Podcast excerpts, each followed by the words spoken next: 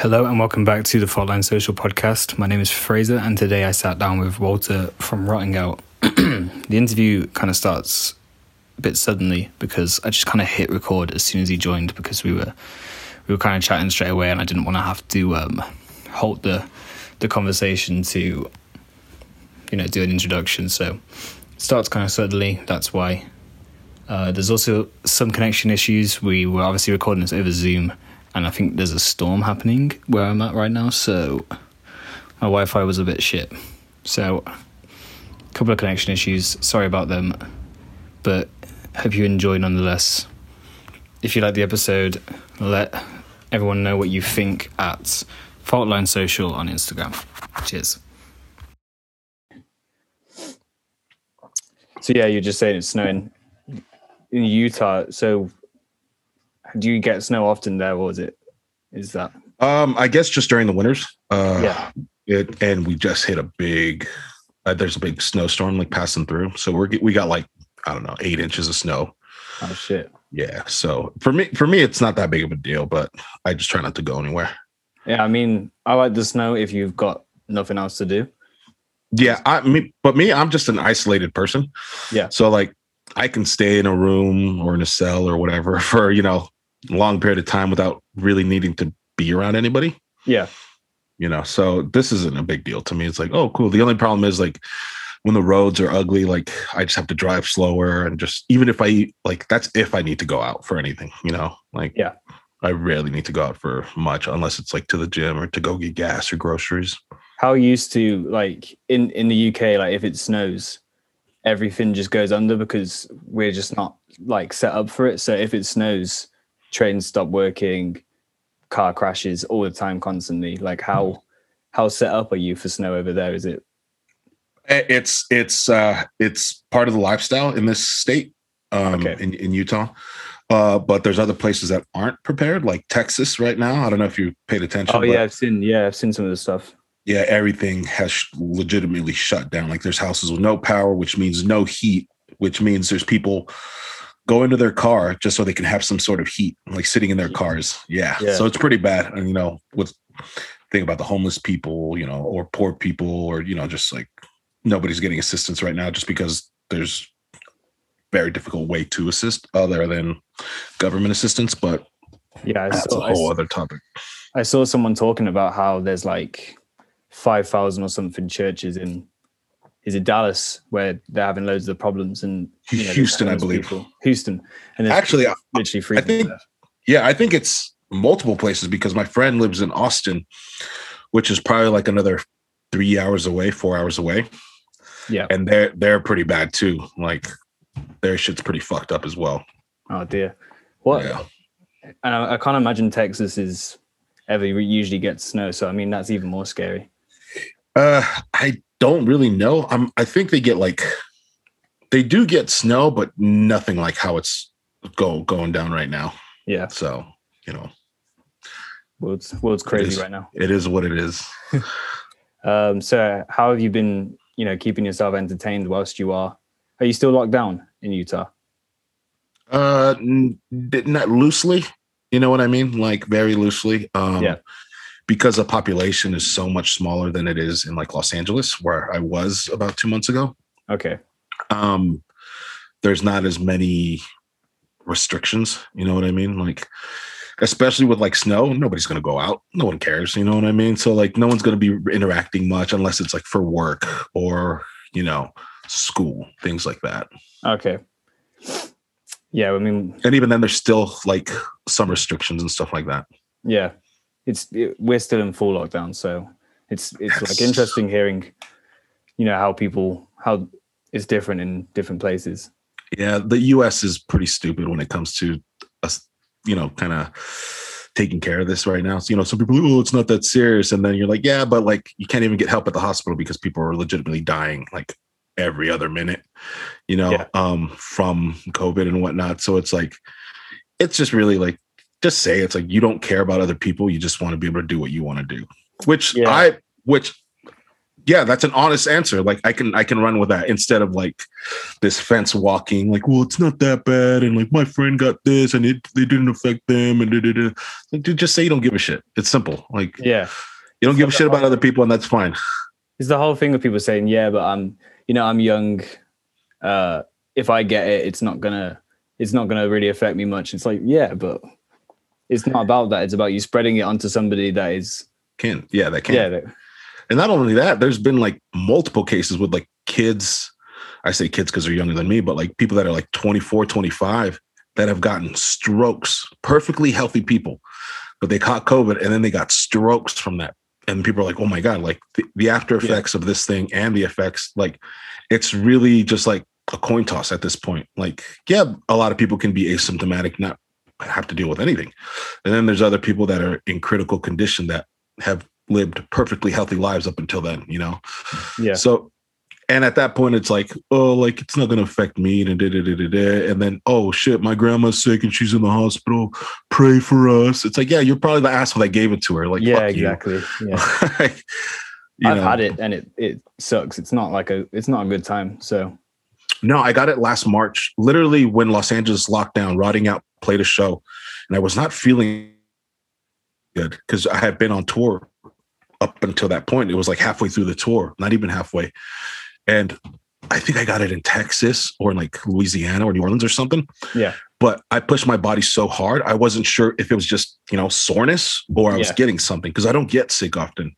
My immune system's pretty bulletproof up until then, you know? Yeah. And um and we played the last show. And even then I felt great. You know, I, I felt achy and I thought I was having a fever. I was like, oh, I don't feel good. And they're like, ah, it's the last show, like whatever, let's just get it over with. You know? I, didn't, I didn't really think too much into it, you know. And then I played the show, and during the set, I felt awesome. I felt great. It was probably the best show I felt up until that on that whole tour. yeah, Two hours later, when I got home, my body just shut down and I had a fever for the next like six days. I lost 20 pounds. I lost my sense of smell. I lost my hair. My hair has thinned out. Like chunks of my hair were falling out after in the Oh, following shit. months. Yeah. Um, that's another like symptom. Um, and I lost my energy and a lot of strength uh, for quite some time. Um, even recently, like my smell, I could smell things, but it's not what it should be. You know what I mean? Like, like Yeah, it's coming back. It's coming back, but it's not like it's like hmm. Like there's things I don't smell. Like I work with like glue and like things I shouldn't be inhaling, and I could usually be like, "Well, that's strong. I need to like put that away real fast." yeah, And now I'll forget because I just can't smell it. yeah, So it's it's it's difficult, you know, and that's why I'm like, I don't care to hang out because one, I don't care to catch it again because you definitely could after four months. Like your antibodies only last for like four months, and then you're you can get it again. And um, and one, I don't care to hang out really, just for the sake of others, and two, I don't just care to hang out in general.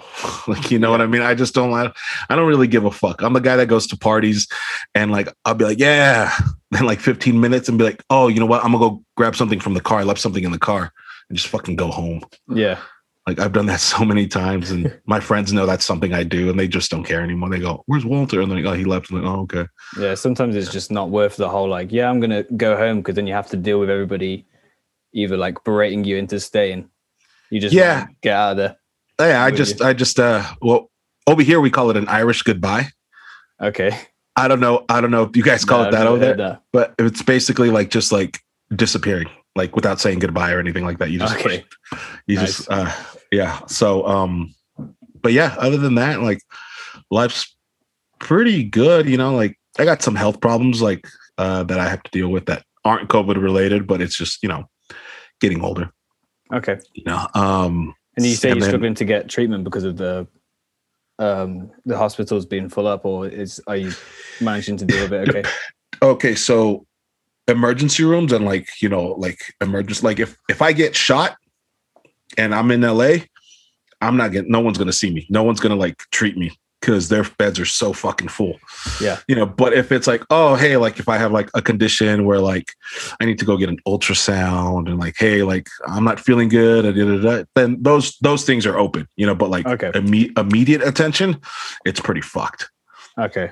You know, but for me, it's like uh long story short, without giving any details, I went to the doctor. I was like, hey, I think I strained something.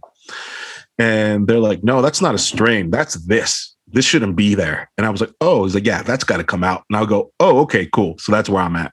Ah, okay. Yeah. Wow. Good luck with that, man. Hopefully, hopefully I'll it be- turns out to be okay. I'll be fine. It's not life threatening, so I'm I'm happy with that. At least not Yeah. yet. So I'm I'm good with that. Oh, that's good then. I was looking through um, your uh, Twitter earlier whilst trying to find some questions, and I see that you've uh, been posting a lot about Mandalorian. Um, Oh yeah. Yeah, how did you find that last season? Spoiler alert.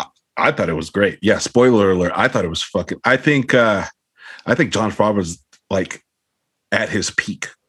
You know, because he did the Iron Mans, the two Iron Mans, and then he like kind of like co-directed, like and produced things, but like this being his like thing is genius. Granted, they have guest directors all the time.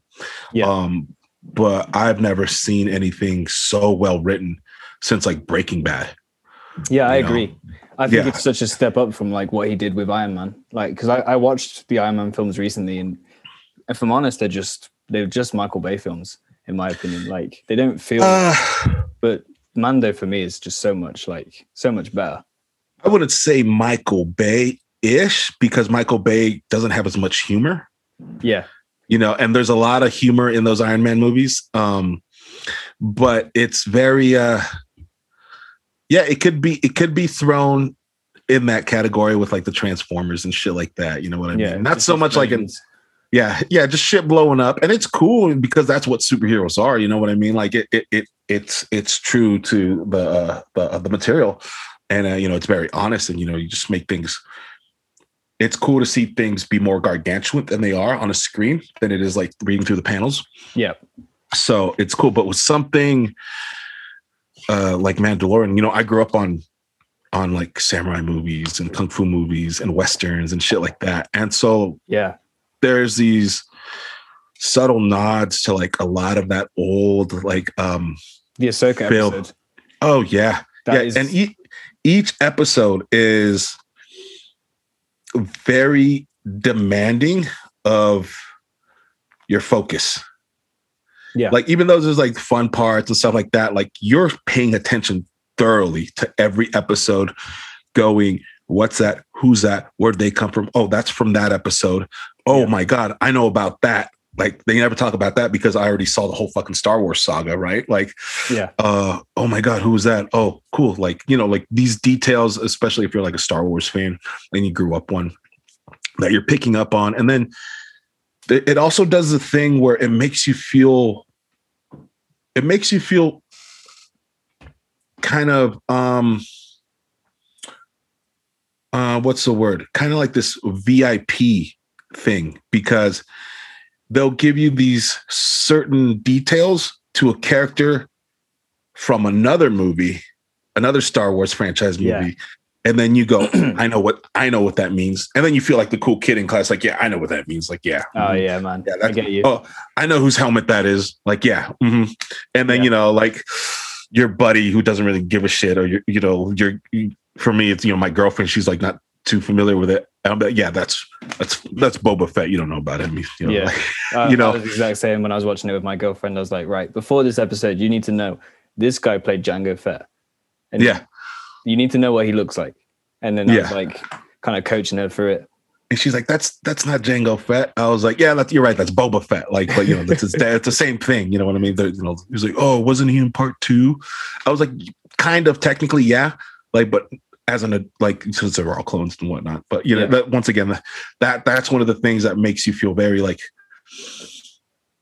uh, what's the word? Very, uh, it's it's it's very you feel like you're a part of this whole thing like you like you helped create it for some weird reason you know what i yeah, mean like, I, I follow you. Yeah, I get you.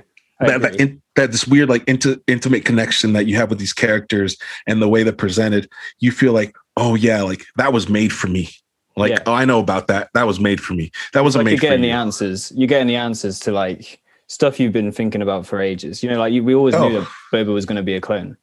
Um, yeah, yeah, yeah, yeah. And, And um, and even then, like even when I was a kid, in uh, what was it? Uh, Return was it Return of the Jedi when he died? Yeah. yeah. And um, I was like, well, they're like, oh yeah, that's when he died. I was like, well, I don't know. Did he though? Like, did he? Yeah, like, he see him shot-. Yeah, and you didn't see him get chewed up. No, you see him. You know what I mean? Yeah, Yeah. you see him fall and you see him get swallowed. And you know, there's lots of like even throughout like in Empire Strike Backs, like there's a lot of things people do where they get gobbled up or they hide in other like creatures and stuff like that throughout the franchise. Yeah, That you're like, oh wait, there's still that like possibility that this character is going to come back.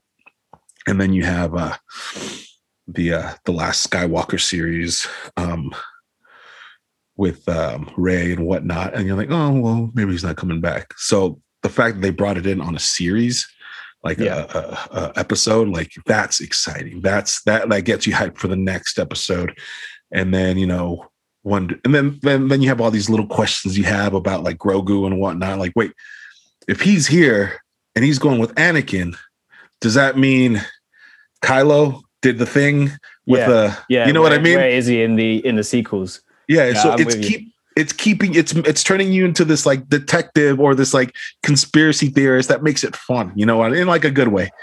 Um, you know, because you don't know, you're just trying to put together things that you do know that Yeah. can lead to like an outcome that can be very exciting or very detrimental, whatever, you know, to the story. I think that they'll, you know, I have a lot of trust in them. I've- They've, they've made, they haven't made a single decision so far that I think has been like, eh, like I've been happy with pretty much all of the decisions story wise. So I kind of trust that they'll do a good job with with Grogu and with Boba with the new Boba series. So Oh, I think it's I think it's gonna be great. Um, because Boba people want to say he's a bad guy. He's just a mercenary. That's Yeah. that's re- and that's essentially what the Mandalorian is as well. He just happens to be doing a good thing in this story. yeah, Um, obviously because of like sentimental reasons and, and whatnot. But uh, uh, I think there's so much room for this this this universe to grow outside of just the Skywalker family. yeah. And I mean, if we saw, um, like when we first see Mando, he is just that mercenary, and then you get the character development of him starting to get a bit more heart. If we had Boba, you know, come back into it straight away and then turn straight away into a good guy, we would have missed out on like so much character development that they could get away with doing in the in the um in the Boba series. series. Yeah. Yeah. Yeah. Yeah. And even then, the only reason he helped Mandalorian is because of like the debt he owes. You know what Yeah. I mean? Like the code, the promise. Like it's a, this is this is a contract. This is like an exchange. It's not so much because like, oh, like you're my dude. You know what I mean? Yeah, it's, like it's no, a cool reason. It's a cool yeah, it's like, by by law, like I owe you one. Yeah. And, that- and now I don't. You know, which can leave everything, especially with the last episode, it could make things very complicated, you know, Yeah. with him handling the sword and, or the the uh, uh, dark saber. dark saber. That's what it was called. Yeah. Which, uh, like, yeah. I'm excited yeah. to see what they do with it. What do you hope they Oh. do with um with Cara Dune? I hope they get rid of her and bring and bring back Bill Burr's character full time. That would be sick. That would be way better. Him in Yeah. two episodes did way more than she did in the whole series. Yeah, You know what I mean? Th- that last Yeah. episode with Bill Burr was probably one of the best Mandalorian episodes just for his segments alone. So Yeah. I agree.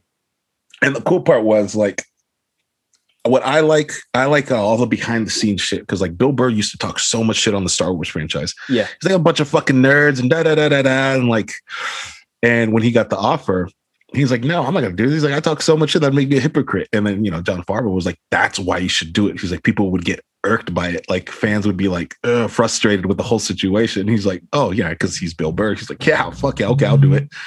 Um, not realizing he was gonna be a phenomenal character yeah, you know, not realizing he was going to like establish his place in the series. And I think they should just, Cara Dune could just fuck off and just bring him back permanently. You know what I mean? yeah. Um, I'd like to see them do something with it because I, I don't. I think it would be cool if they get somebody else in because I feel like if they don't, then that means Gina Carano just kind of owns that character, and I think Yep. they should kind of take it away from her.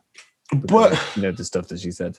yeah, but uh she also like they replace actors all the time. They did it in what they did it with Don Cheadle and um Yeah. uh, uh Terrence Howard, right? In Iron Man. And they did it with uh Edward Norton in the Hulk. Remember they got he, they they switched him out for um um oh god, I was just talking about him. Um the new dude. Uh, Yeah, I can't think of his name either. God, uh, it's gonna kill me now.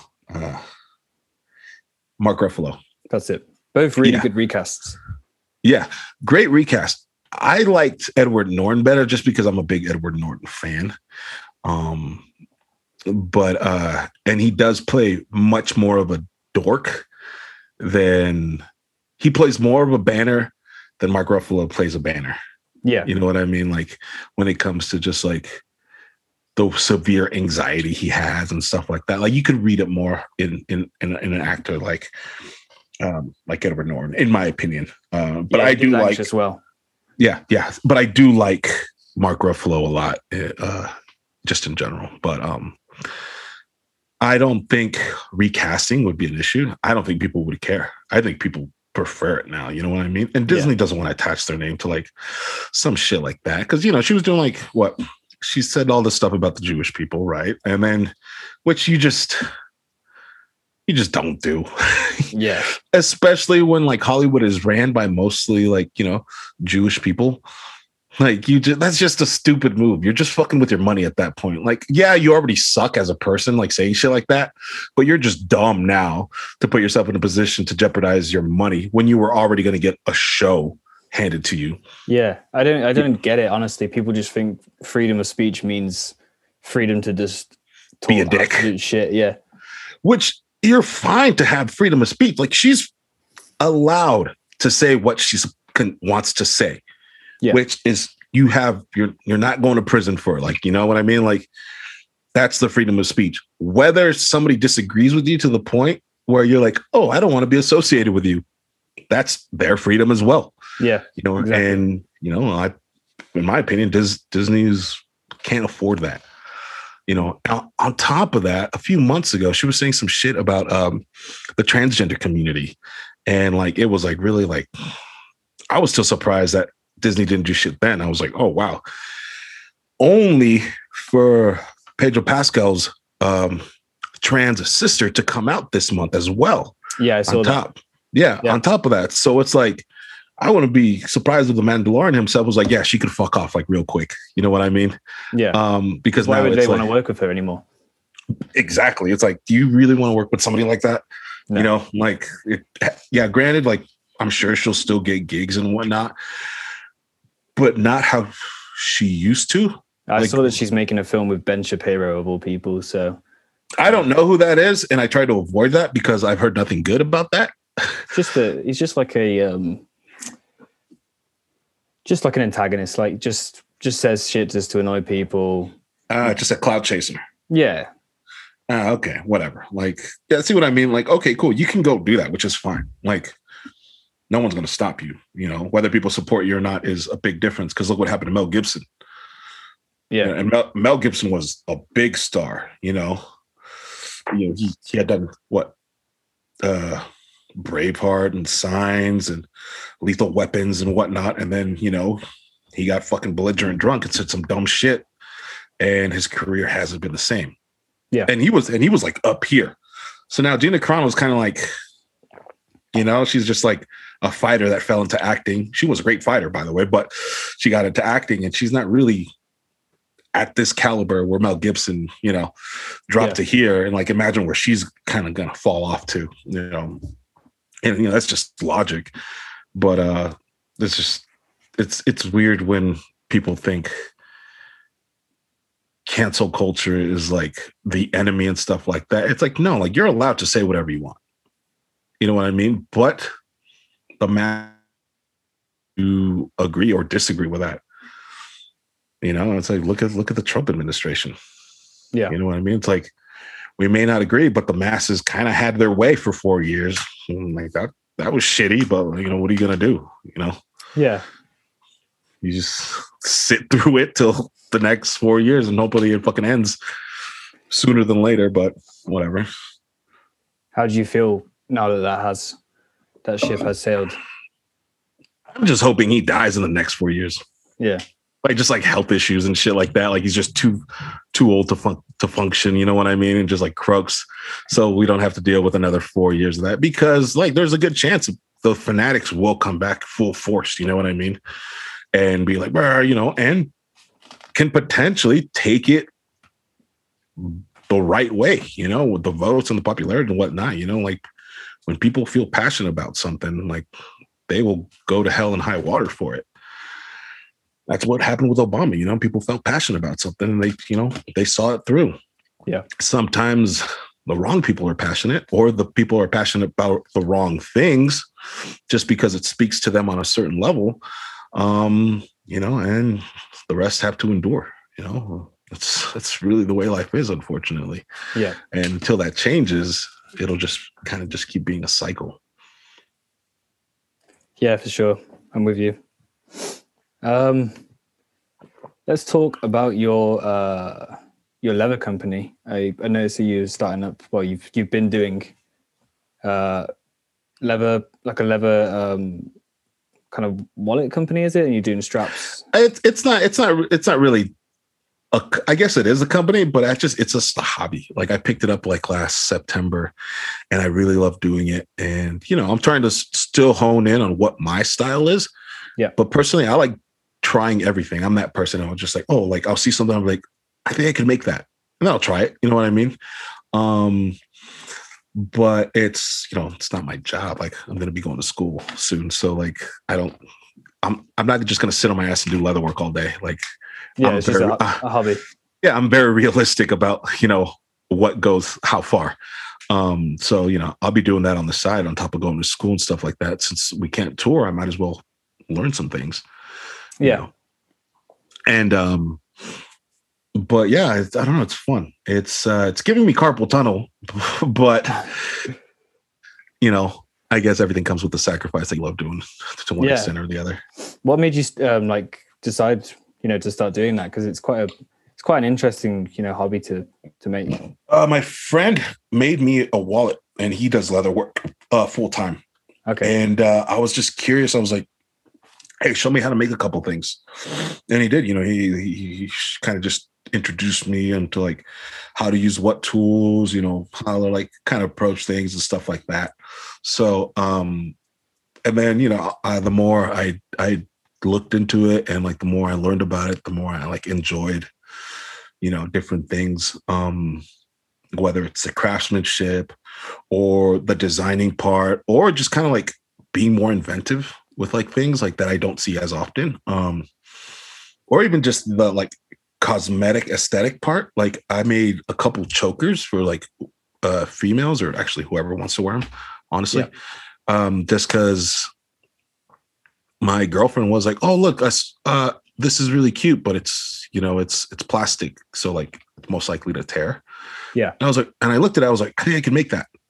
You know, and I, I you know, I, I made it. You know, I made a few things, and um, it's really more of a challenge to me. You know, like how good because I'll look at other leather workers and their craftsmanship, and I'll be like, holy fuck, that looks so fucking clean. Like a lot of the uh, Japanese leather workers are insanely like good and like their craftsmanship is impeccable. And I Yeah. go, I want to get there. How do I get there? This looks so clean. This looks, you know, and then I come to realize, oh, this dude's been doing it for like 30 years. Okay, yeah, that makes sense. that makes sense. I'm over here trying to like, oh yeah, maybe I can be that good by the end of the year when, you know, that's not a realistic goal. That's, you know, things I mean, like you never that. know. He's done the work, so you can you can learn from the work that he's been doing for 30 years. So Yeah, you may, yeah. you may get there. Yeah, I've, I've been picking up decently fast. Um, I'm very critical on certain things I make that I'll just throw away things. I'll be like, oh, this is shit. Oh, the stitch is ugly. Oh, these sides are burnished dumb. Oh, the dye is not right. And I'll just throw shit away. You know what I mean? like, Yeah. I won't sell anything I wouldn't buy. And then even then, I sold a couple things where I like to this day I'm like thinking about. it, I was like, oh fuck, I should just make them a whole brand new one. Like just just because I it's in my head too much. Yeah. Yeah. I mean, Uh, it's good that you have the, the quality control to do that there.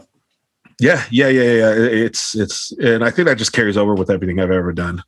Where like I try to be like I'm a little like over analytical about shit. You know what I mean? I like I like pick up myself and go, that looks shitty. You could do that better. Yeah. That could that could sound better.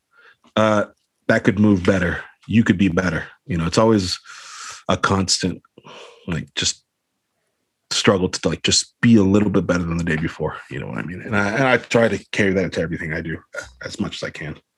So how did you find, um, you know, writing and recording your last album with your, you know, quality control kind of attitude to uh, to going about things? Uh, I knew when it came to the music, I knew I wanted it to be. I wanted it to sound like Rotting Out.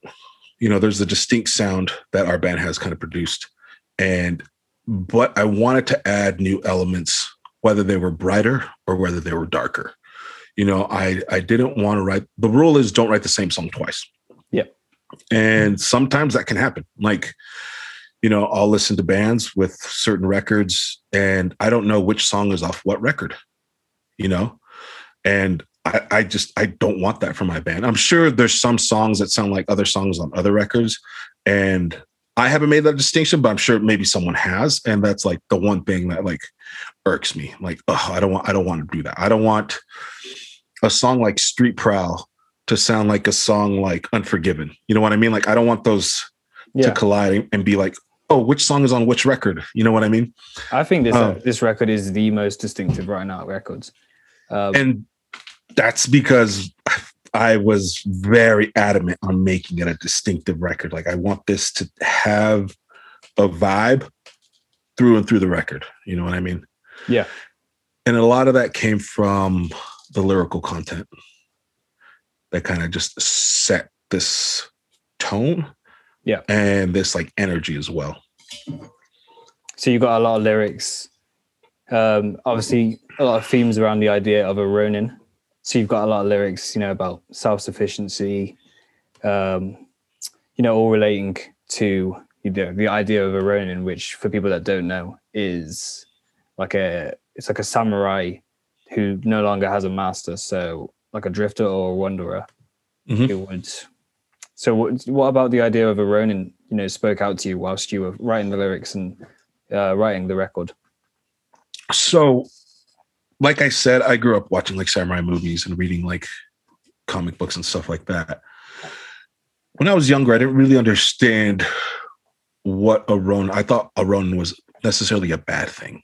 You know Yeah. what i mean? You know you've been kind of like excommunicated or exiled you know like at least in some some ways that's what happens. Um and so i didn't pay too much attention. As i got older I understood sometimes that's just the way things are through a series of circumstances. And I found myself relating to those characters at a very young age too, like just being alone. Even though I had brother and I had a sister, I had trouble connecting with people. And I, I, I still do sometimes. It sucks because you try to pretend like you're a social person. I try to pretend so much like I'm socially capable of enjoying everybody's company when in reality half the time I'm bullshitting my way through like these small talks just just so I can sound like a regular person just so people be like oh like he's a chill dude. You know what I mean? And uh, most of the time I was like because I, I can't relate to half the shit people say. I don't want it's either I don't care you know like it's not I I understand that understanding people comes with a certain amount of empathy. And for some reason, and my therapist just told me time and time again, that was something that was shut off a long time ago for my own survival, you know, at least mental Yeah. uh, survival as a young age. As I got older, I tried my best to kind of grow that empathy. It's still difficult at times, but with that being said, I felt I feel disconnected a lot of times from people, from situations where like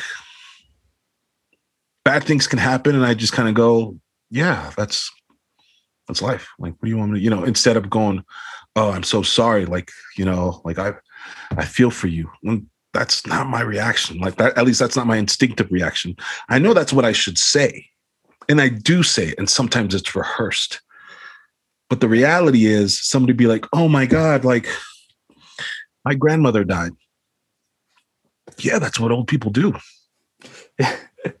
yeah. yeah, that's that's that's that's normal. That's a very normal thing.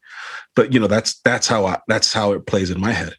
You know, when my mother dies, my brother dies, I go, yeah, like that's that's what's supposed to happen. You know, that's a thing that is inevitable and it's the most inevitable thing. There there's nothing else that is certain but death. Yeah. So for for me at a young age, I kind of accepted that. You know, I accepted that this is normal. This is a normal thing. So I don't want to say it was skewed, but I just looked at it a little differently. I didn't look at it like a terrible event. I didn't look at death, death as a terrible thing because yeah. it happens to everybody. It's a part of the process and it's as human as being born. So you're always kind of grounded by the the reality of the situation. Yeah. So accepting something like that, like, I mean, death is the biggest loss. You know, in reality, that's you lose it all, everything. So now when I can accept something like that, I also accept everything below that. You know what I mean? Cool. I go to school. I didn't get the grades I wanted. That's something I can control. So I don't go, oh, I failed. I go, I can control this. How do I do this better? Yeah. You know, or I go in for a workout. My body's not feeling it. Okay, why is my body feeling this way? I can control this. I can do this better. You know, or somebody leaves me. I can't control the decision. I can control the parts I'm responsible for, hoping this doesn't happen again. Yeah. I can get better. You know, um, but with that being said, going back to being disconnected and the relationship to Ronin, it's easier to be alone for people like me. At least for someone like me, it's easier to be alone. I don't have the responsibility of anybody else's emotions. I don't have to worry about people leaving me or hurting me. Anything that happens is at my own hand. And for either I earned it or I lost it by my means. You know, I'm responsible. I can't blame anybody yeah. else for it. And um, so it's kind of easy to walk around like that, unfortunately for me. Um, the hard part is keeping my relationships with people, you know, like sustaining good relationships. Um, I was so drawn to chaos for so long because that's all I knew as a young kid. Yeah. That I would get into relationships and because they were chaotic, because that's what I correlated cor- correlated love with. My parents, they would always argue. I assumed that was love. You know, oh, that they're in love. Oh, they're always arguing. Oh, they're always cheating on each other. Oh, they're always yelling. Oh, they hit each other. So these are the things that I did not like that I assumed being in a relationship was. Yeah. And so that's also something that would keep me away from a relationship. You're like, oh, why would I want to be in a relationship? Fuck that. Like, you know, I go back to the first example of a relationship to me. Yeah. So something like being alone and uh kind of just wandering on your own, it just one, it does gives you this gratifying sense of independence. But two, it is an inevitably a, a lonely place to be, you know, and yeah. you you you can get comfortable in that loneliness, and that's not always a good thing. And so, writing the record, I needed to what was going on, like with me and my life, and uh, everything up until that point. Yeah. Uh, can you hear me still? Okay. Yeah. Cool. It's interesting that you like you um you know you you refer to you know how you feel about isolation and stuff as a as a negative thing. But I mean, if that's you know the way that you feel comfortable. Um, oh, oh, oh, I'm not saying it's negative. No, no, no. I'm saying it can be. Okay. Yeah. I'm saying it, it, it definitely can be. You know, like imagine me getting so comfortable with always being by myself that trying to relate with somebody who is like social and you know very more extrovert. And i just you know in my head i just go why? You know? Like what? You got there's too much energy here. You could be using that energy for something else you know but i'm not understanding the fact that this person is a social person. They like being social. That's it's their choice. It's not a bad thing you know it's yeah. probably a good thing you know. You find that support you find that uh, that connection with other people you know. So there is a lot of positive things about being an extrovert you know. It's just those positive things weren't reinforced to me at a young age. That it's kind of hard to undo 30 years of that within the last like three four years you know. Yeah. So isolation it's healthy and it, you know it's good for someone to learn how to be happy with their you know their own presence and you know in their own comfort. And um but it can also kind of make you feel even more distant than all the things around you and all the people around you and just kind of like things start to feel foreign you know what i mean? Even some emotions start to feel foreign you know like you know, imagine a friend just telling you they love you, you know, and they miss you, but you don't feel that way because you just got so used to being alone that you never even thought about it. Yeah. You know, do I miss my friends? Do I love my friends? Well, I guess I do, you know, and then you go, well, why didn't I think about that? Yeah. You have the guilt, the guilt yeah, of why, not thinking that. Yeah. And I just go, huh, yeah, yeah, I yeah, I love you too, but I don't know. I just didn't feel compelled to say it. You know, I just didn't think it mattered.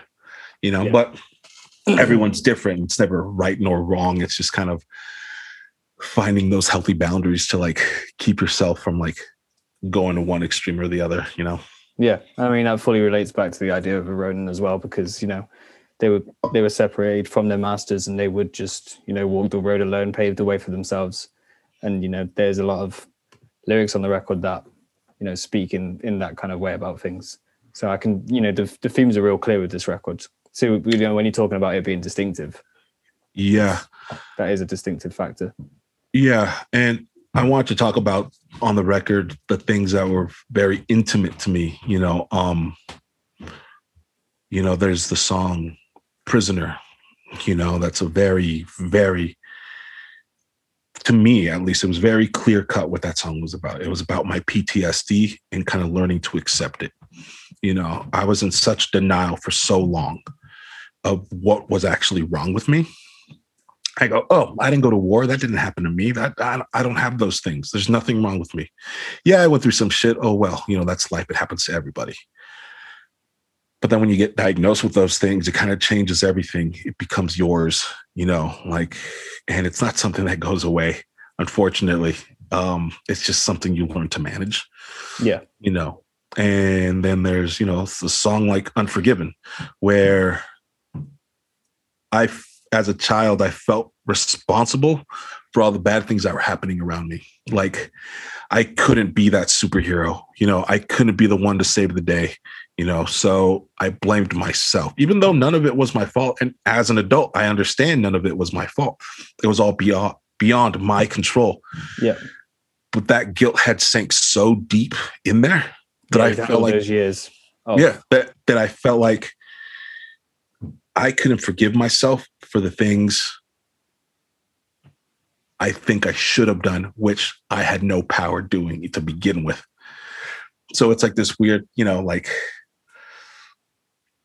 what's uh you're, you're it's like writing the rights of like ghosts that aren't even yours. You yeah. know what i mean? Like you're trying to you're you're apologizing for fixing for not being able to fix a problem that someone else was responsible for. You know um that you had no control in whatsoever to begin with. You know and i didn't realize a lot of people could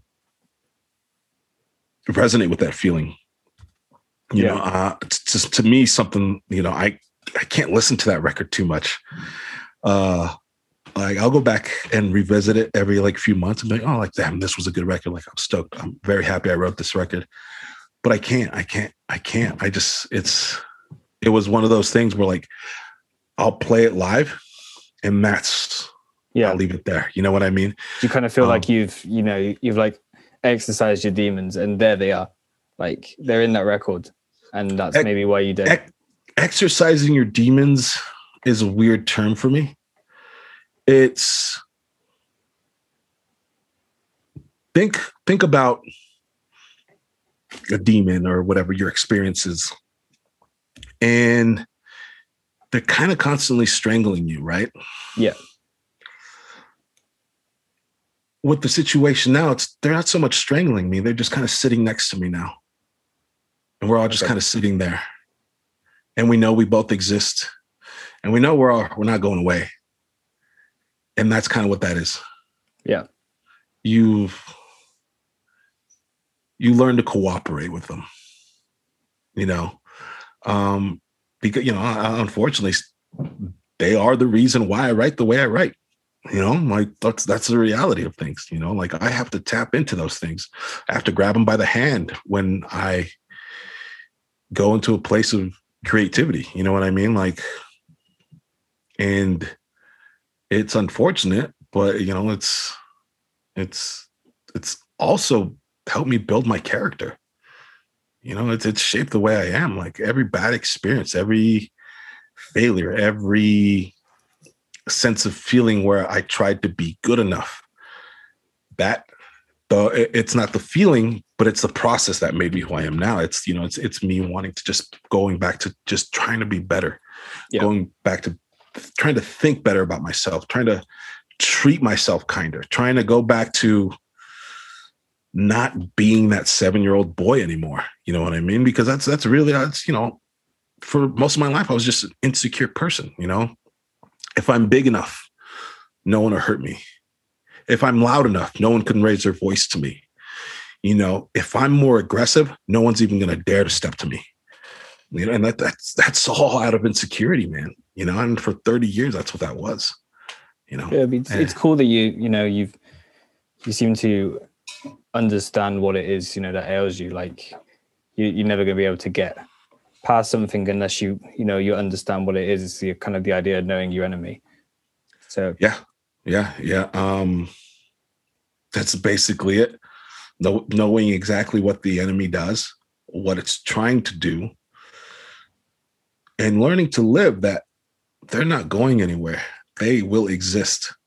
And you know, people will be like, "Oh, well, you know, you gotta leave all that stuff behind and some of it won't just some of it will never go away some of it just won't get left behind all the things we refuse to speak of you know all the things. There's a lot of people out there that there's things that they're going to take to the grave whether it was things that happened to them or things they did. They're going to take it to the grave. They're not going to tell fucking nobody. Not not their parents not their best friend not their lover not their therapist.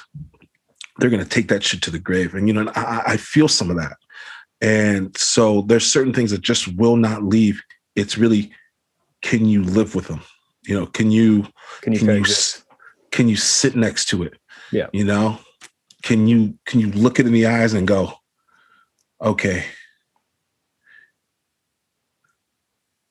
I'm okay with this. I'm not okay with what I did or with what happened, but I know it's I know what what it did to me and I know I can't give it that power, but I know you won't leave. There's a difference yeah. between sitting next to something and letting it have power over you. You know, just like um, think of a group project you do in school. You know what I mean? You can only do so much, but you're not going to let one teammate, you know, determine what your grade is going to be to the fullest extent because you're going to do your best to yeah. not let them steer you in the wrong direction. You know what yeah, i mean? yeah. Yeah it goes back to the idea of what you're saying about you know how you you you worry about the things that are in your control so yeah. if you if you're talking about things you know things that happen to you they already happened so what can you do now to accept and you know like we said coexist with you know the uh, the things that ail you yeah and you know i come to grips I've I've came to grips with realizing that maybe the worst isn't behind me. Maybe something down the road is going to happen that's going to hurt so much more than everything behind me. And, you know, how do you prepare for something like that? And you really don't. You really, instead of trying to swim against the current, you try to ride it. Yeah. You know what I mean? Like you, you're gonna have your ups and you're gonna have your downs, you know, your highs and lows, and you'll think, oh, what do they call it? Uh, peaks and valleys, right? Yeah, ebb and flow.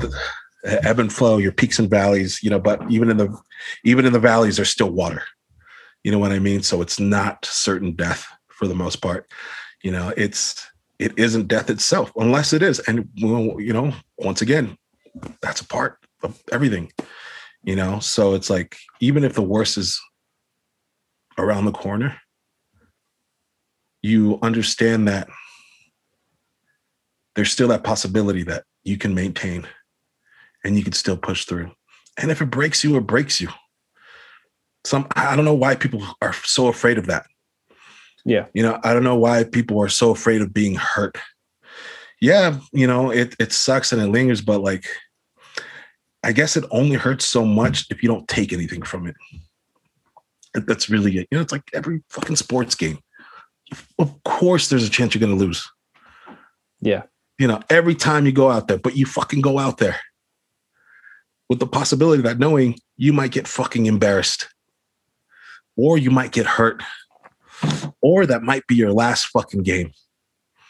But you go out there, you know, and, you know, you just, tomorrow's going to show up.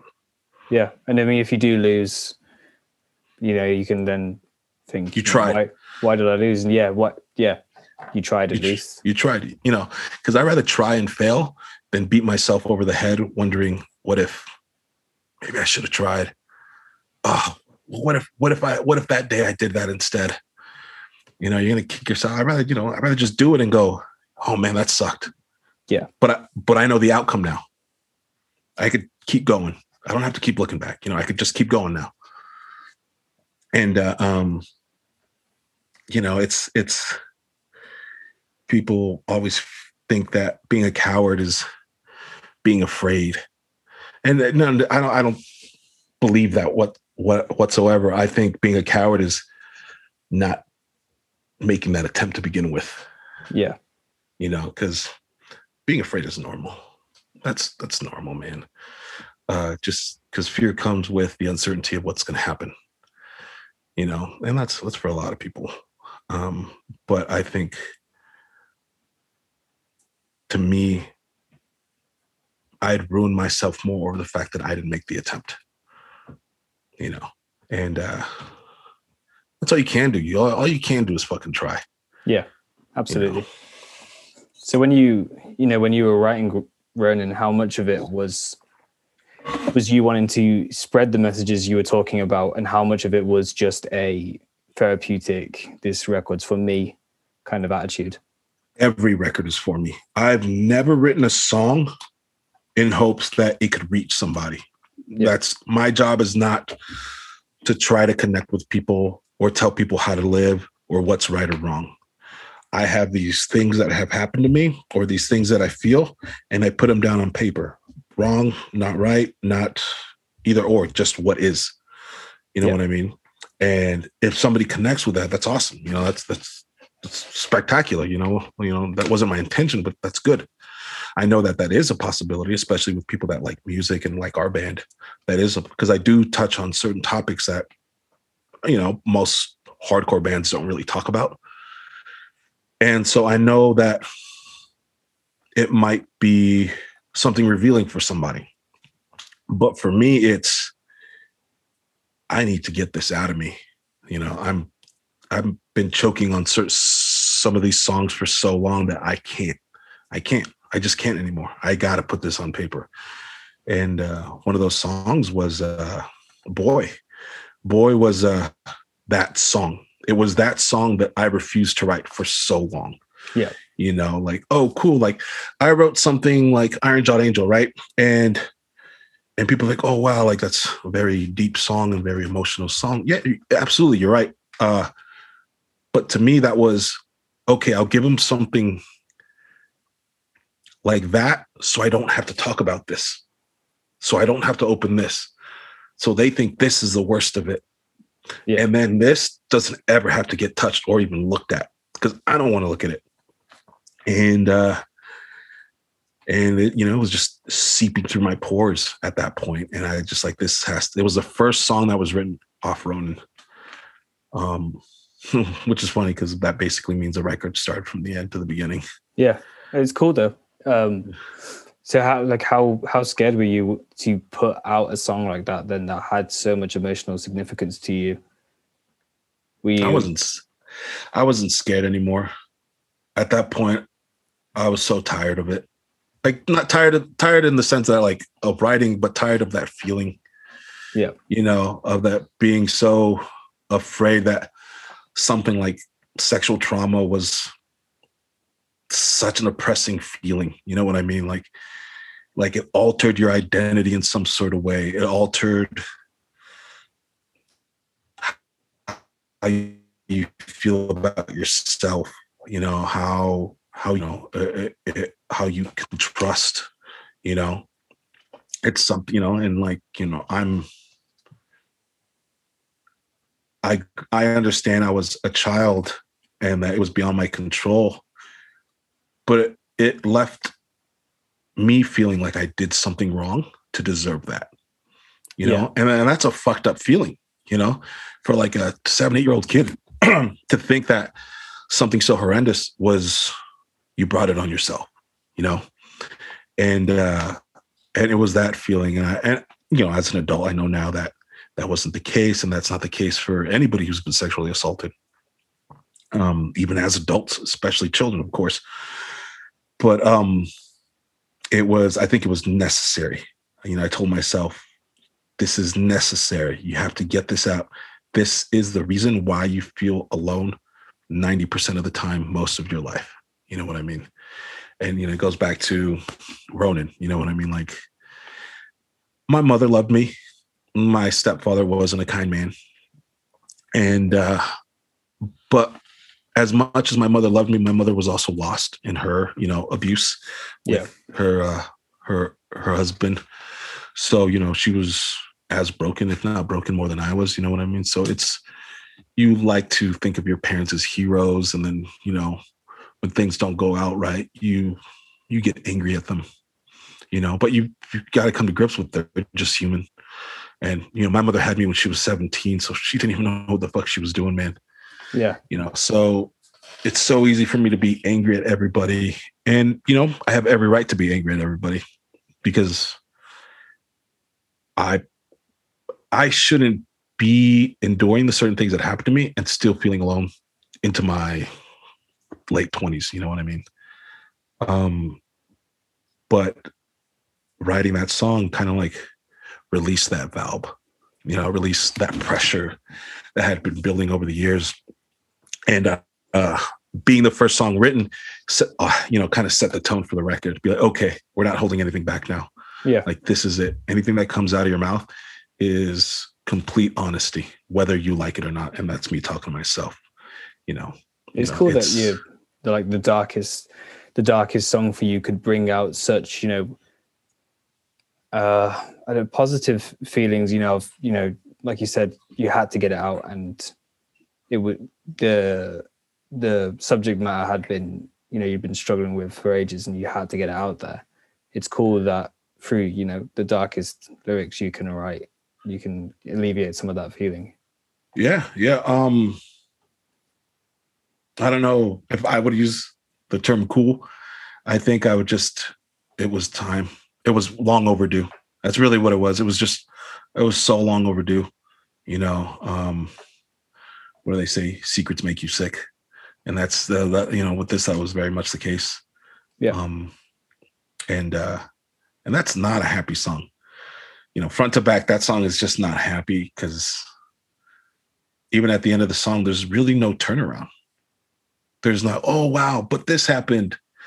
Kind of like in movies where it you, you get the introduction you get the antagonist then you get this quiet before the storm, and then you get this climax to a good ending, you know, or an iconic ending.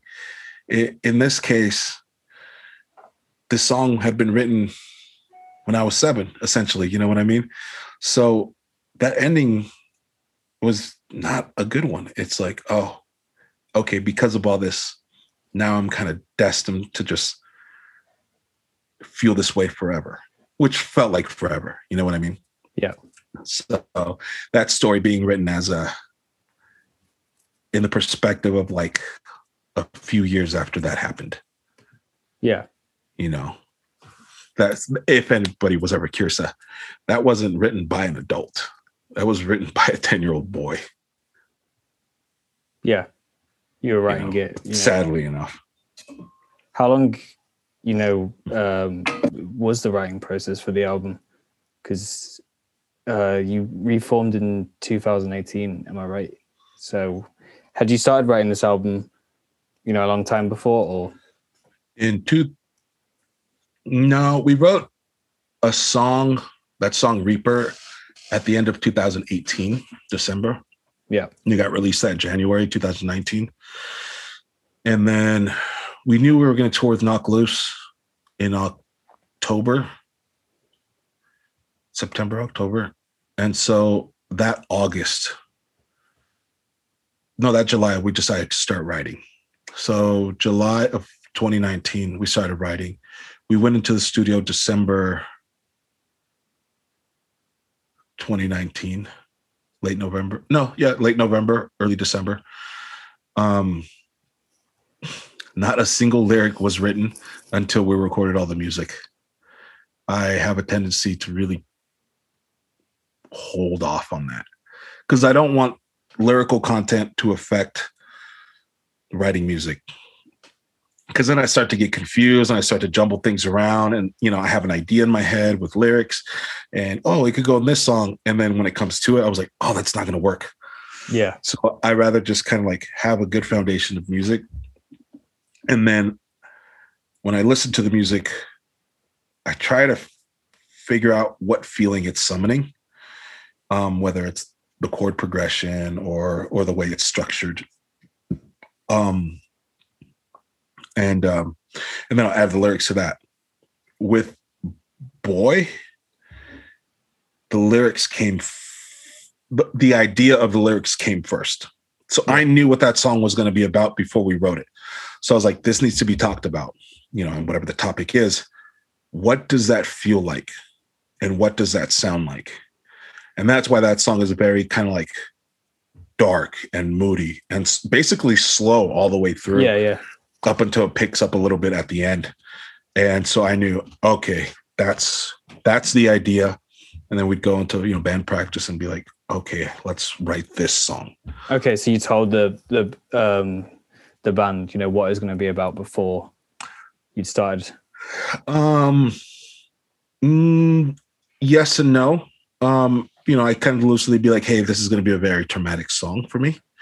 So I kind of want this to be a little darker and slower, you know. Okay. And they go, and obviously they know all the other songs I've written before, and they could, you know, kind of have an idea of like how the lyrics contrast the song as well.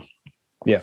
Um, so and then but for the most part, I've done the same writing process lyrically for every record or every song. I sit in my car at the end of this uh there's a place called Sunken City in San Pedro where like the town's kind of eroding into the ocean. So you okay. get slabs of like concrete and like which used to be streets. So they're all fucked up and you know a bunch of people tag on them and whatnot. It's basically like just the cliffs now, right? With like yeah. slabs of concrete everywhere and curbs. And so I'd go there because I used to go there a lot when I was a kid when shit would just kind of not be good at home. And uh and I I would go, what songs are we recording tomorrow? And I just kind of just write pen paper. It's everything has always been done in pen and paper. Uh, and I reread it and reread it, and then I just go, okay, cool. I try to not force things, um, but at the same time, I also try to tell a story, or at least try to paint a story. Um, and hopefully, you know, that's what people get, you know, outside from it being in my head. And then that, you know, that took a few weeks. Um, because I kept blowing my voice out and recording. And uh, but uh, but yeah, yeah. So it took about two months total to record, with like five months prior to writing. Yeah. And were you able to play anything off it, or were you in lockdown pretty much when you released it? Mm, we played one, two, three songs we played three songs off that record with before the record was released. So okay. uh, we were on tour with Acacia Strain before it got shut down and like canceled in the middle of it. And we would interchange three songs. So like we'd play a new song every night, but it'd be a different song depending on the town. yeah. We would play uh we play Visceral, Unforgiven, and I feel like there was another one.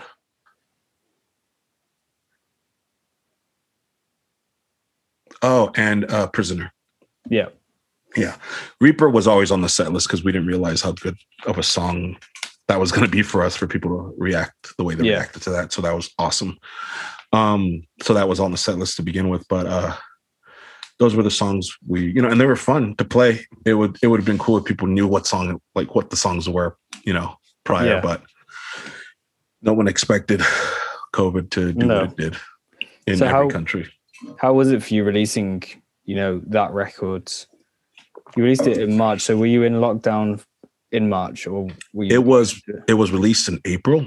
April. And so honestly, I think it just got overshadowed by the pandemic, you know, like I mean, which rightfully so. That's a fucking global disaster, basically.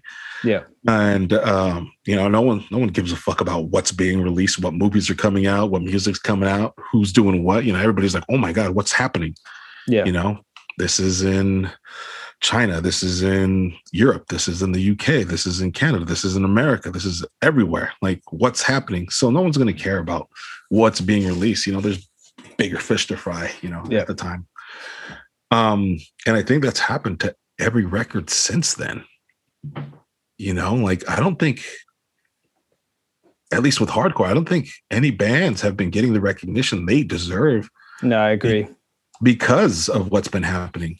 Yeah. You know, not saying we deserve the recognition, but I'm talking about like other bands, like especially up and coming bands. It's hard for a band to grow, a new band to grow when they're not playing shows. Yeah. You know, you hear a record and it's it's cool, but sometimes it's the live show that sells you and you go oh yeah this sounds way better live that just sounds the energy is better this is real or it goes the other way around where you're like oh my god this record's so good then you watch the band you're like wow this is fucking boring you know um, yeah. so the fact that there's literally no hardcore punk scene right now it's it's that i don't consider online you know whatever it's happening i don't consider that to be part of the scene I think it's a tool, a, you know, a, a, very vital tool to hardcore and punk, you know, to be able to share things so fast and whatnot. But like, you know, the meat and potatoes of it all is the shows. Yeah. That's what it is. You know, it's it's the interaction with band and audience. That's what it is. You know what I mean? Like, and if there's none of that, there's basically no scene. You know, it's like, what do you, how? Like, how do you even interact? Like, yeah, I mean, it can't be than... the scene, can it? Because then, you know, if it's on the internet, everybody is is present and the yeah, everybody's part of, part of, the scene. Yeah, and you, you know, know, Johnny from London can chime in on, you know, people from LA's scene. Like, it's yeah, some random dude from fucking Vice thinking he went to a show because yeah. he reviewed some fucking like Marauder record. Yeah. you know, like, oh yeah, you know, uh, I think this record is like, motherfucker, you've never even been to a show. Like, fuck off. You know, and and you know, it also sucks for like young kids, like 15 year old kids, like, you know, who are good at the internet and they they're finding these cool bands they've never heard of. You know, obviously there's the bands you find on the internet that you'll never see. You know what I mean? Like bands from like the 90s and stuff like that. You're like, man, like that sounds so cool. Like I wish I was around for that. But even bands that are together now, they can't even see. Yeah. You know, they don't they don't have that opportunity anymore. Like it it's it's it sucks. So like, you know, imagine the kid that does need it. You know, I was that kid. I was the kid that needed to go to shows. I was I it saved my fucking life, you know? Like imagine that kid that doesn't have that access right now. That just stumbled upon the hardcore scene because of the pandemic. You know, they saw some kid retweet some shit or repost some stuff. And they're like, oh, what is that? Oh, it's, you know, oh, that kid goes to hardcore shows. Oh, what's that? You know? And Yeah. he looks into it more and he goes, Oh my God, like this is what I was looking for.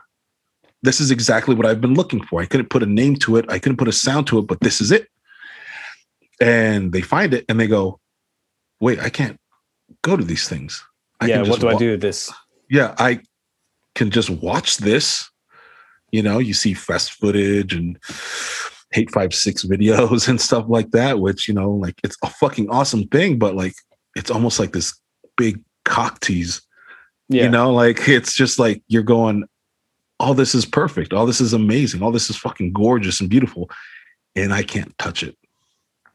You know, and you just go, ugh, like, okay, well, I guess I'll just wait you know Yeah. and you know hopefully people don't have to wait too much longer I mean, hardcore is a genre of music that is, you know, you, it's there to, for it's there for the live shows. So people that are finding these bands, you can think of all the bands they're probably missing out on because a lot of hardcore just makes sense live more than it does on Yeah.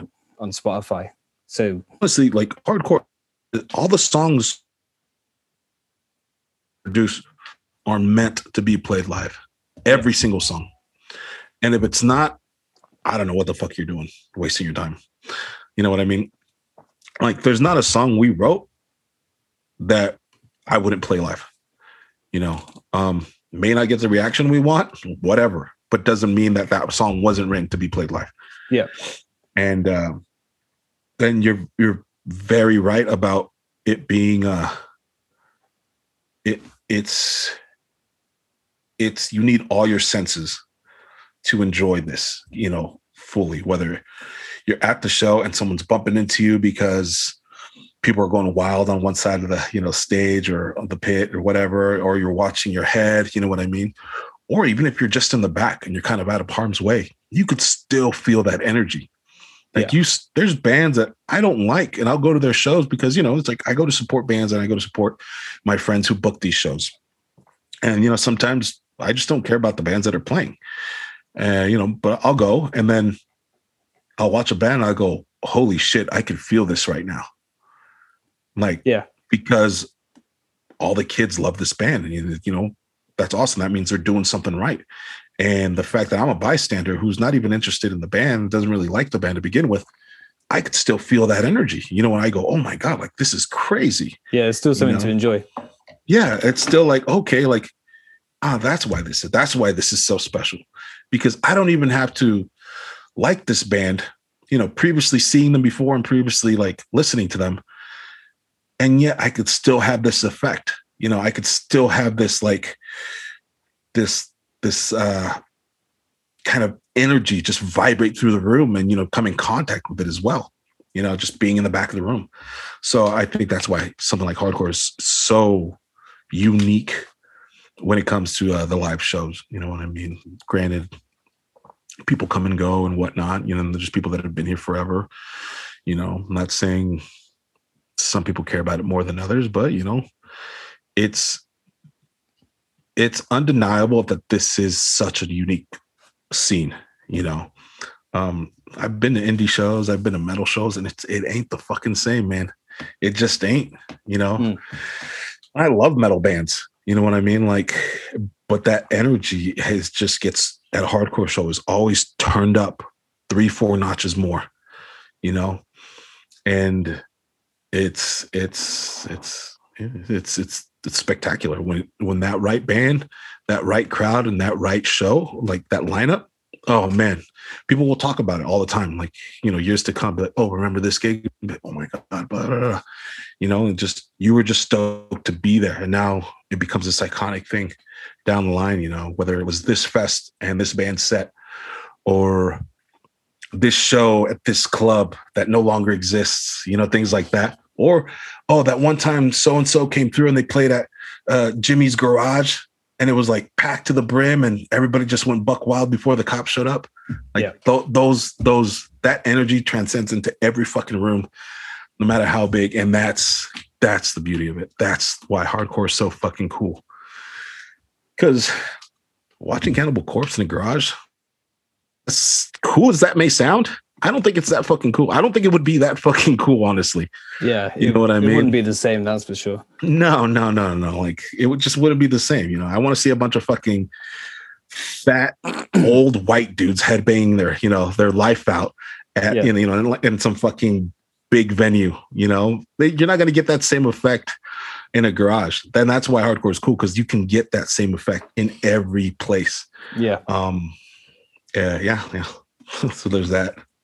So say you could take a a, a new a new Rotting Out fan, someone who's checked out Ronin, really likes it. A what? Hasn't uh, a new Rotting Out fan. Rotting Out. Oh, Rotting Out fan. Um, okay. You could take one.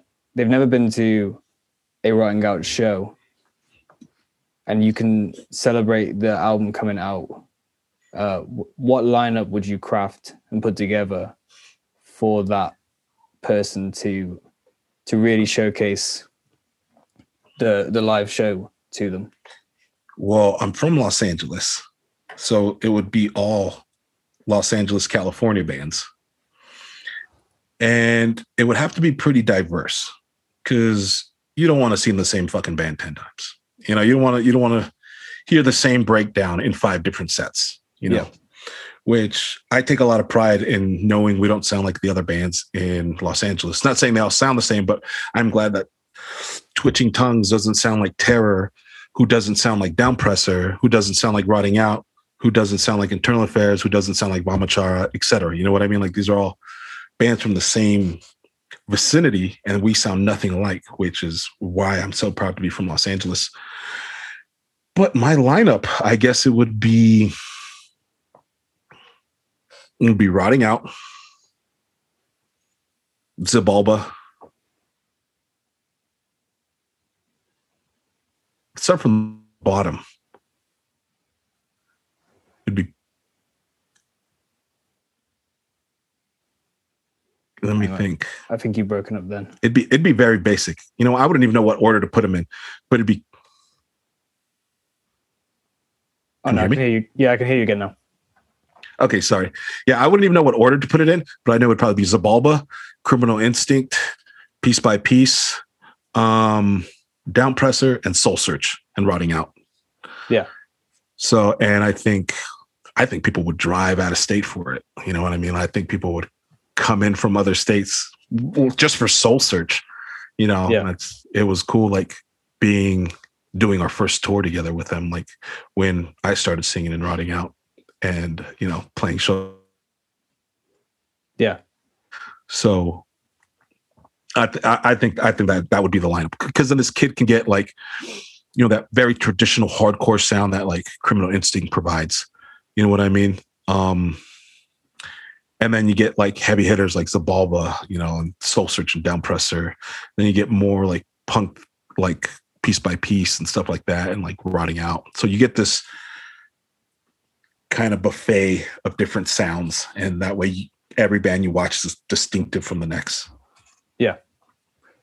Um, cool. I'll just ask you one more and then we'll um, leave it there if that's cool with you. Yeah, no worries, man. um, going back to the idea of being distinctive, you know, I've always considered you as one of the the most distinctive voices in hardcore. Um, you know, up up there with Throwdown, Bane, um, Which, which era throwdown? uh, like 2003 onwards, 2002 onwards. So Haymaker. Oh, Dave Peters. Dave okay. Peters. I'm a Keith Barney fan. Uh, Throwdown is the reason I uh, basically got into hardcore and, and, and into straight edge. So, Yeah. but that's that's because of somebody like Keith Barney, uh, the first singer of Throwdown. Uh, but that's just my opinion. What do I Do you not like the the Haymaker onwards? It. I like Haymaker. It just took me on a different route. It was Yeah. a different atmosphere. it was more of a Hatebreed vibe.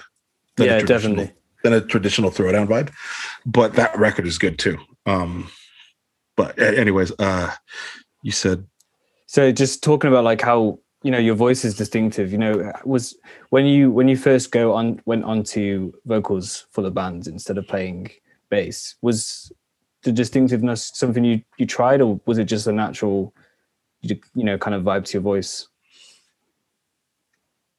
that's a good question, actually. Um, because I think that you're, you know, like you said, how you like to, you know, you really take your lyrics seriously and the themes that are in the lyrics. I think with Rotting Out, it's it's quite clear what you're singing about because of how your voice is so, you know, really cuts through and it is so distinctive. Was that was that on purpose or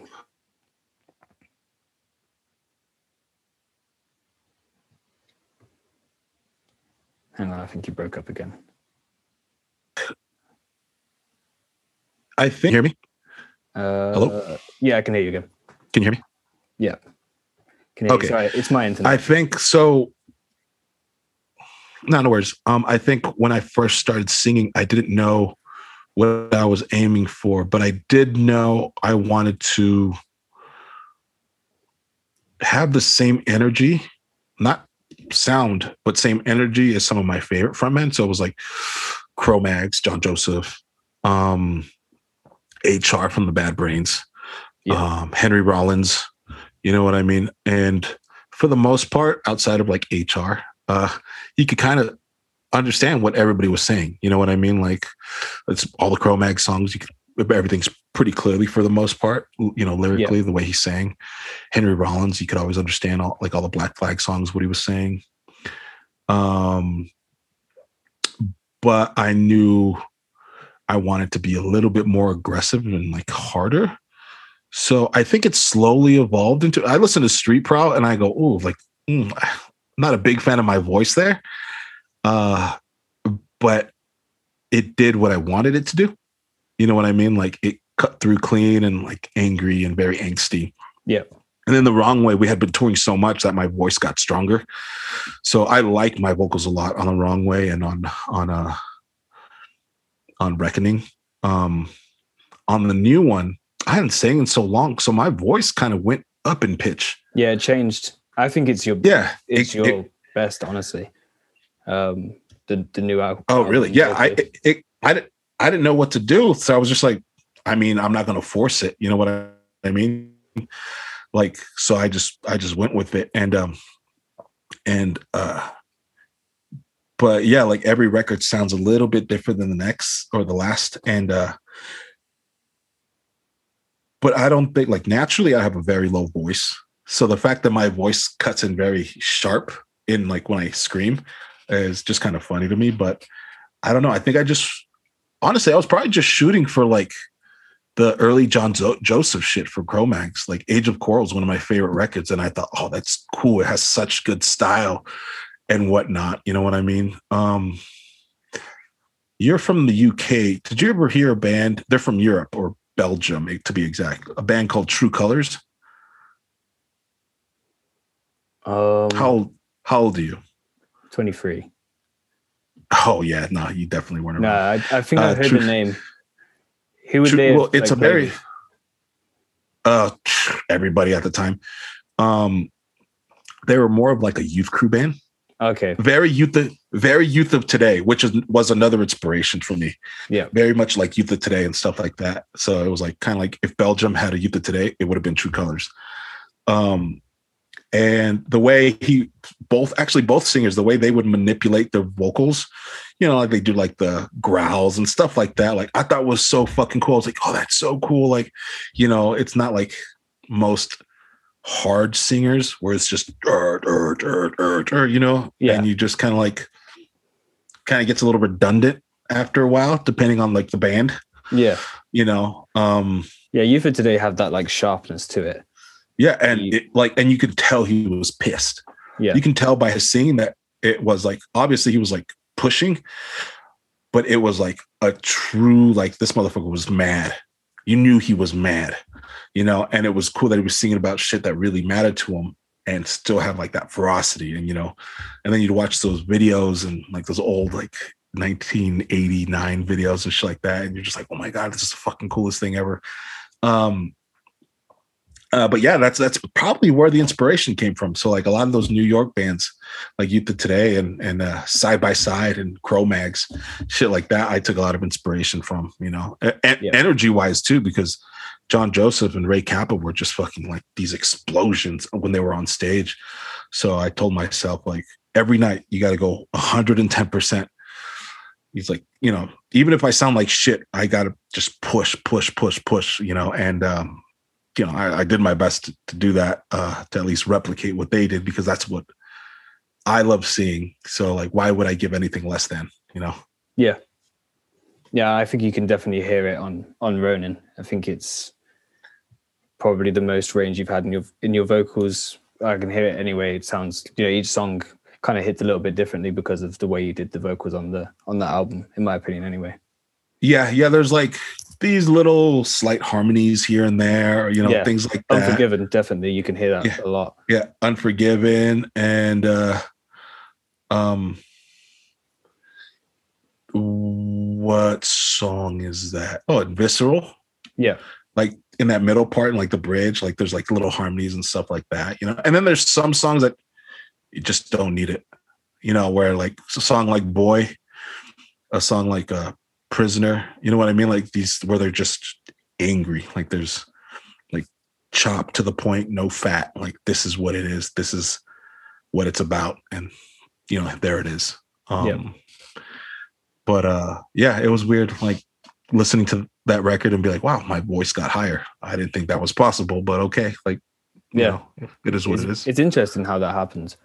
I I don't know how you how voices work. Honestly, it's such a strange like thing that you can just I think it was because I stopped touring and I didn't play shows for ages. You know what I mean?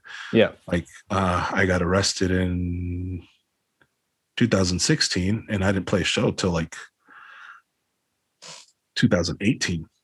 You know, and that was just one show. That wasn't consistent touring. When you're screaming yeah. every night, it definitely changes the tone of your voice and like the strength and like how much um how much power you can push behind it. You know what I mean?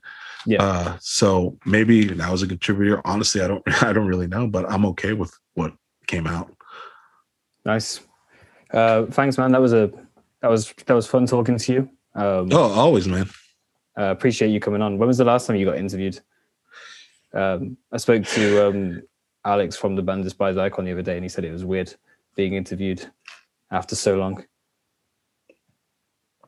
I got interviewed like three weeks ago, but yeah. it was for powerlifting, like oh, okay, completely different genre, you know, because like a lot of I, I don't know if a lot of powerlifters listen to Rotting Out, but I am sure they're familiar with it and stuff like that. But apparently, you know, apparently it people were familiar and that was cool that I could talk about something outside of hardcore, you know, something else that's been a part of my life for like the last 10 years. Um, and uh, you know, it was it was it was refreshing. I always love talking about hardcore and Rotting Out and stuff like that, just because I've it's been such a big part of my life, you know. So it's always cool to, especially when people have cool questions, like you know, if me picking my voice was a distinct decision, like I've never been asked that, so that was cool. That I was like, oh wow, like yeah, I um, yeah. I read through loads of interviews earlier, made sure I didn't ask anything that you've already been asked.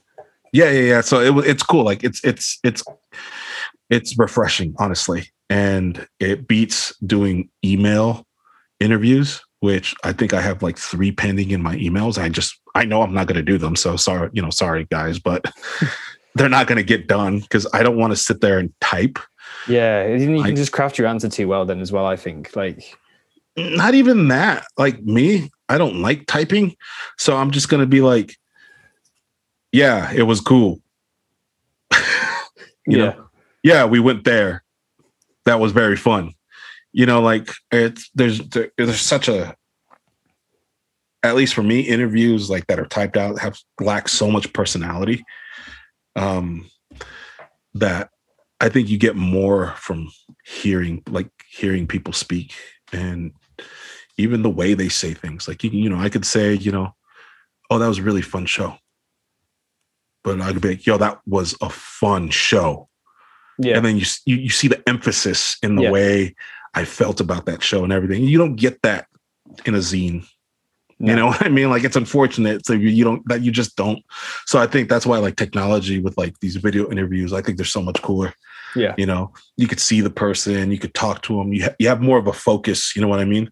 And like a, re- you build this relationship with the interviewer. Yeah, that's And, why I uh, put my camera on because this isn't this won't be this will be on like Spotify and stuff, but it's nice to actually look at someone whilst you're talking to them, I think.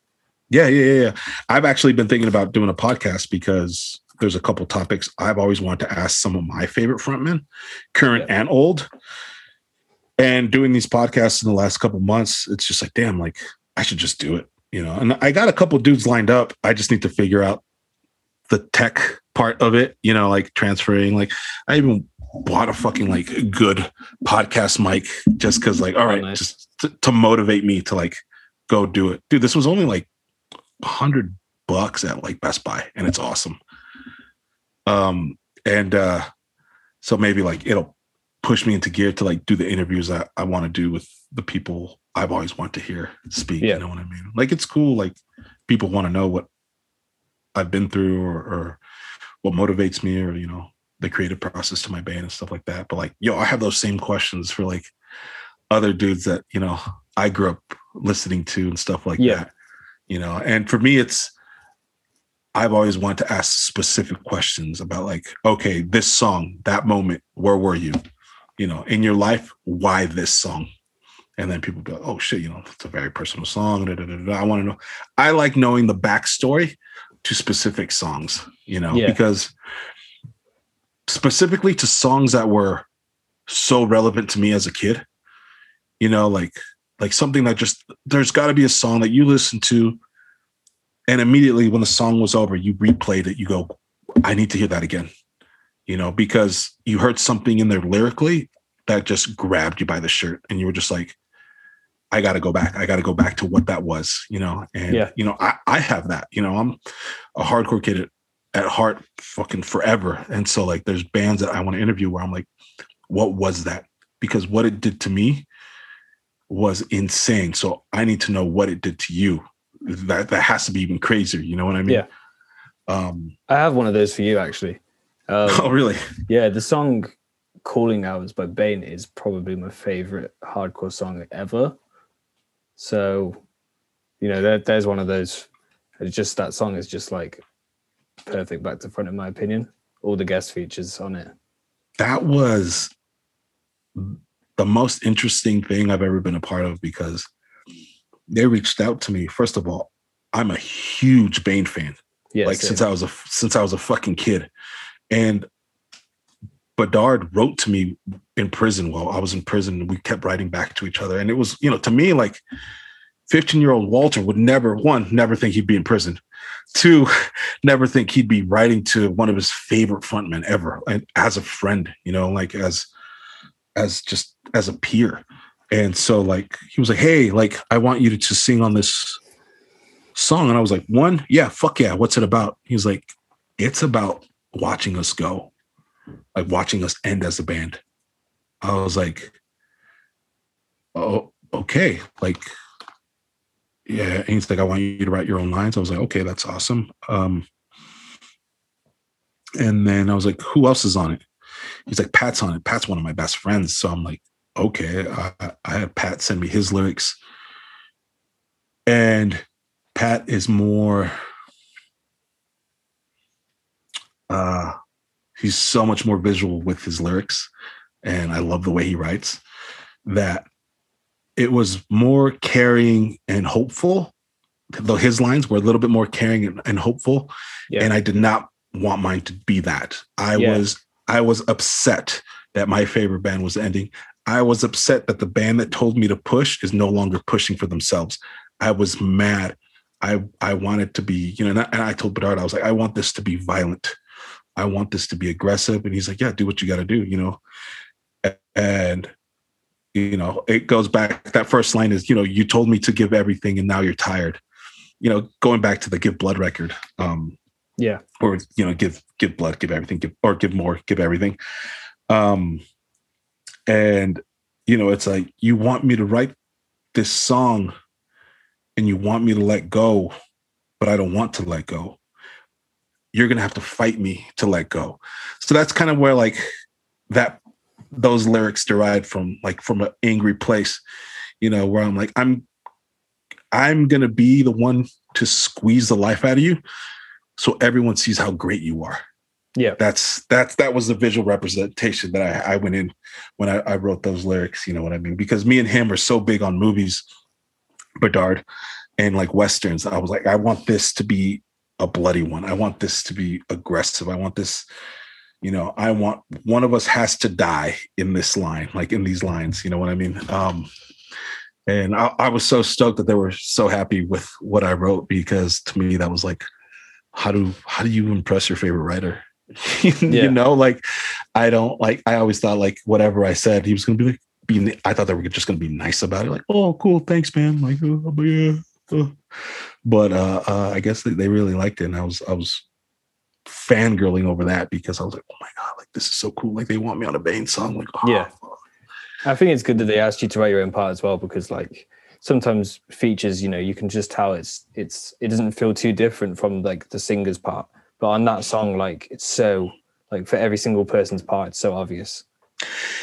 Yeah, actually, and because of that, I no longer will sing guest parts that I don't write. So you know, so I uh, will try to obviously, yeah, uh, find out what the song's about and go in, and then okay with them if my perspective is good on what they're trying to say yeah. and stuff like that you know um and uh, uh i'm grateful because that also kind of like that way i don't have to compromise myself to a song and be like oh yeah there i did the part. And i'm like cool like you you wrote the part i wrote or you sang the part that i wrote. And i'm like yeah okay cool like i don't even know why the fuck you needed me then. Yeah. You know if you want somebody for their creative writing and the way they sing don't do it for them you know? Yeah. Um and i'm the same way with most of the people i've put on records i would be like okay i want you to do this how you want it. Are you okay with these lyrics? You can change them. But yeah. this is the idea. You know this is the idea of the lyric you can change your part however you want. yeah because you want them don't you? Not just the voice. Yeah. yeah yeah yeah yeah. Um the only time that it was the lyrics were the same as the way I wrote it was when my brother sang on one of our songs, but the song was about me and him. So yeah. uh, there's yeah, that song "Blade of Rust." Oh yeah, yeah, yeah, that song "Blade of." Yeah, yeah, that's my brother. That's my little brother singing on that in the in like the little bridge part. Yeah.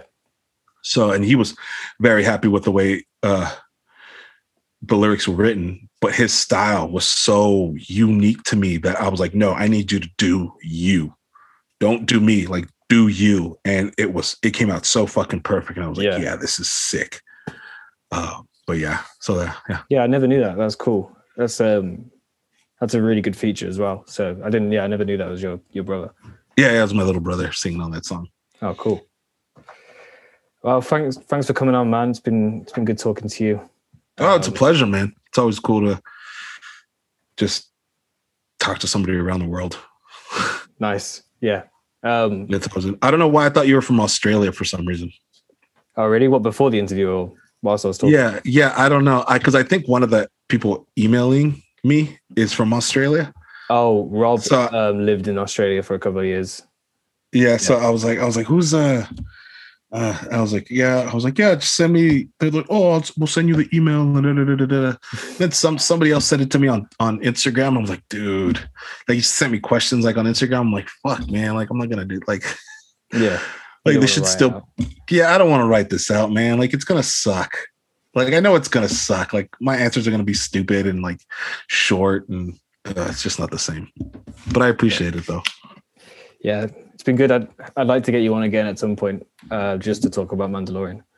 Um, oh yeah, man. I'll I'll talk about movies and comic books all fucking day, man. That's that's cool. my jam.